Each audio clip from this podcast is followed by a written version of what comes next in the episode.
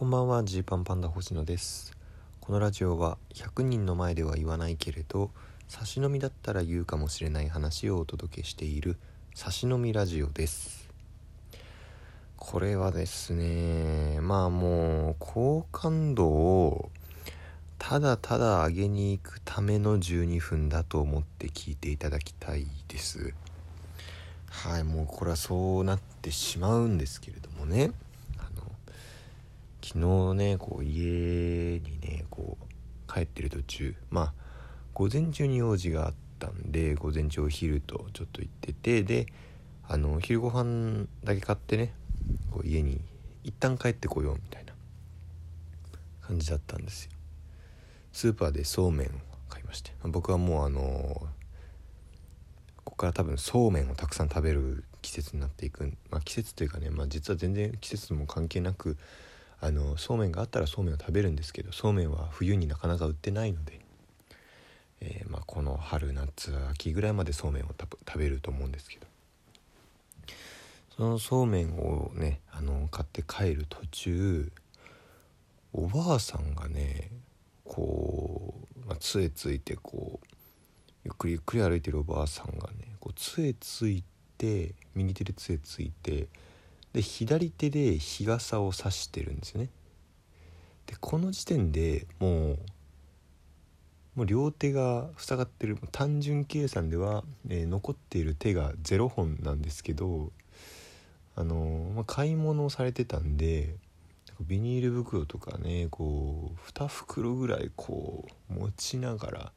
その日傘を持つ方の手でも1個袋持ってで杖つこうとしてる方のなんか手にもその大きなビニールをこうかけようとしてるけどその杖の側にその袋かけたらその杖動かす時にその袋落ちちゃうよねみたいな感じで全然歩けない状態になってて。これはと思って。ねで、まあ、まず意を決してね。まあ大丈夫ですかと声をかけて。でそのまあ何回も落としてたそのビニール袋をこう拾ってね買い物袋をこう拾ってあげたんですよ。ですいませんねありがとうみたいに言われてただこのビニールが想定してた以上に重くてその杖をね持ってる側の手で持とうとしてるからどんどんずり落ちちゃうのかと思ったけどこれもう腕力の問題で無理なんだと気づきまして。人生初。本当に人生初。あの荷物重いと思いますんであの持っていきましょうかお家までって。あの遅刻のね理由ナンバーワン嘘おばあさんを助けていた荷物が重くて困ってるおばあさんを助けていたのやつ。を初めてやりまして。ありがとうみたいな感じいいの？って言われてこう、あのちょうど家もね僕となんとなく同じ方向だったんで全然行きますよみたいな感じで。こう荷物をね持って歩くわけですよ。うわ初めてこれやあのやつだと思いながらやってて。でおばあさんはだから日傘と杖だけ持って残りの荷物を僕が持つ。まあポーチとかは自分で持たれてたかな。ポーチを肩から左肩からかけてで日傘は差して杖ついてでビニール袋は僕が持ってますっていう感じで歩き方とか難しいんですよね。おばあさんのやっぱ歩くテンポってあるからこう焦らせちゃいけないと思うじゃないですか。僕がねこう先を歩くとこうおばあさんが急がなきゃって感じになるかな。でもなんか横真横につくのもちょっと杖とかとぶつかっちゃったら怖いなと思ってこの半歩後ろぐらいのね半歩後ろをこう歩いてたんですよ。で「あ申し訳ないね」とか言われて「こっちの方ですか？あ大丈夫です。こっちの方ですよ」みたいな。そんな「い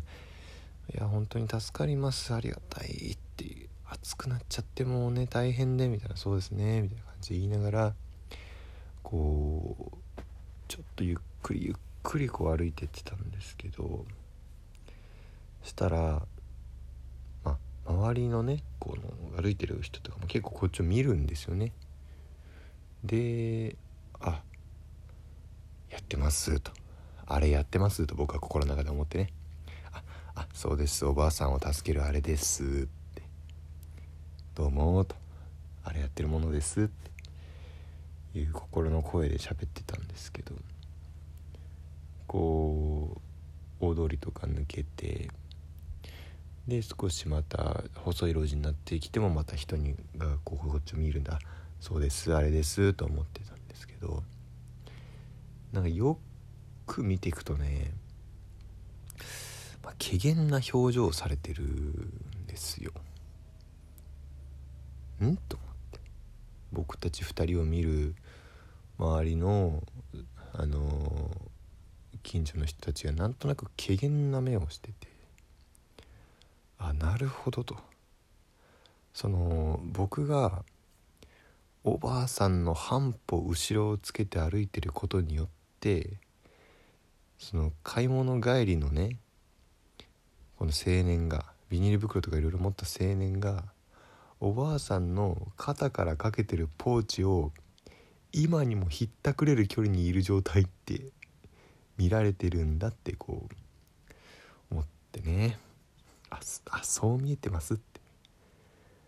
まあ、僕も帽子かぶったりなんてしてたしね。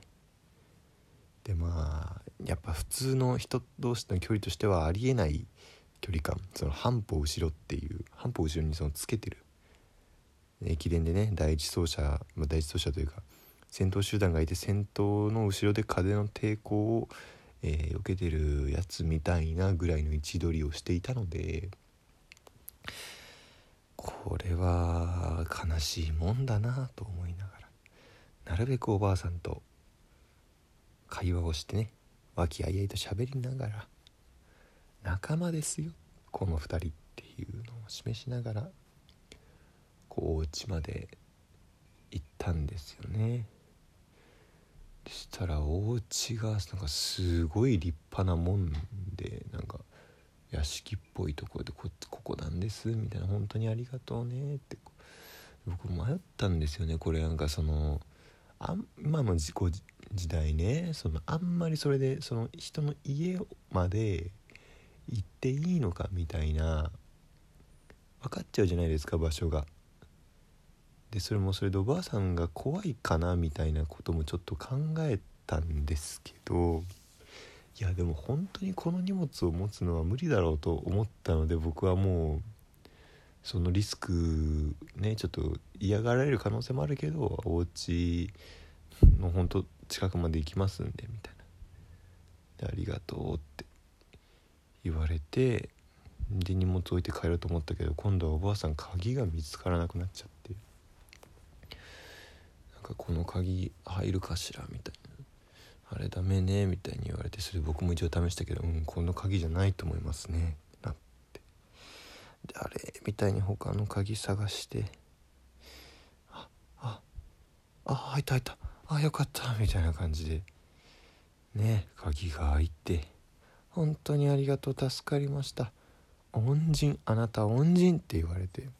あこれはいいことをした。お名前だけ聞いてもいいかしら？聞かれて。僕は星野と申します。星野さん。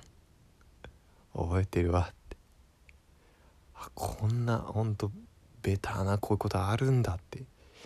思いながらね僕は星野と申します誇り誇り高く言って。でなんかじゃあ荷物ありがとうねって言ってこうビニール袋とか渡してそしたらおばあさんがさ僕が買ってたそうめんも持っていこうとして「ああこれこれは僕のです」みたいな「あもうごめんなさいボケちゃってもう」みたいな。キュートなね、えー、可愛らしいおばあさんで。でまあなんかその屋敷みたいな感じなんでその中が見えないんですけどあのー、こう大きなドアを開けてそのでそこで僕は荷物を渡して門扉というかねこう高いその扉がドンと閉まるかもおばあさんがその「ごめんなさいね本当にありがとう星野さんね」みたいな話しかけてくれて「あはい」ってこう僕もそのちょっと扉もう閉まってるけど扉越しにちょっと喋ってでも私ねこの書いとかないとこれ名前忘れちゃうのよほんとダメねみたいなあいえいえそんなそんな。別に覚えてなくてもいいですしみたいないやいやいやいやもうねこれは覚えてないといけないからその門扉越しにそのおばあさんの表情一切見えない状態でで僕その僕もね僕でその人の家の前で誰も見えてないとこに向かってなんかいろいろ喋ってるみたいなこのな会話のラリーがそのお互いが完全に見えなくなってるのに続くっていう状態になって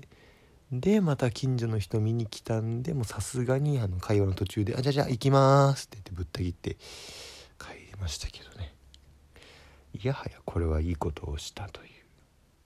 本当にただただあの好感度を上げるだけの話。絶対にあのブログとかでブログとかっていうかなんかなツイッターとか。で書くとちょっとねなんかあらっと。そう報告したかったのってこうなっちゃうかもしれないとか。あんまライブとかで言うのもなんかねえっていう感じがしちゃったので言えないですけど自分的には結構刺激的というかまああんまりない体験だったのでこのラジオトークで話させてもらったっていう感じです。さあ、えー、そんな、えー、好感度が上がったところで素晴らしいよという方はね是非5月22日の日曜日、えー、夕方16時から西新宿なる劇という劇場で新ネタ60分やるソロライブがありますのでぜひ来てください。4月29日にチケット発売配信アーカイブもあります。頑張ります。では。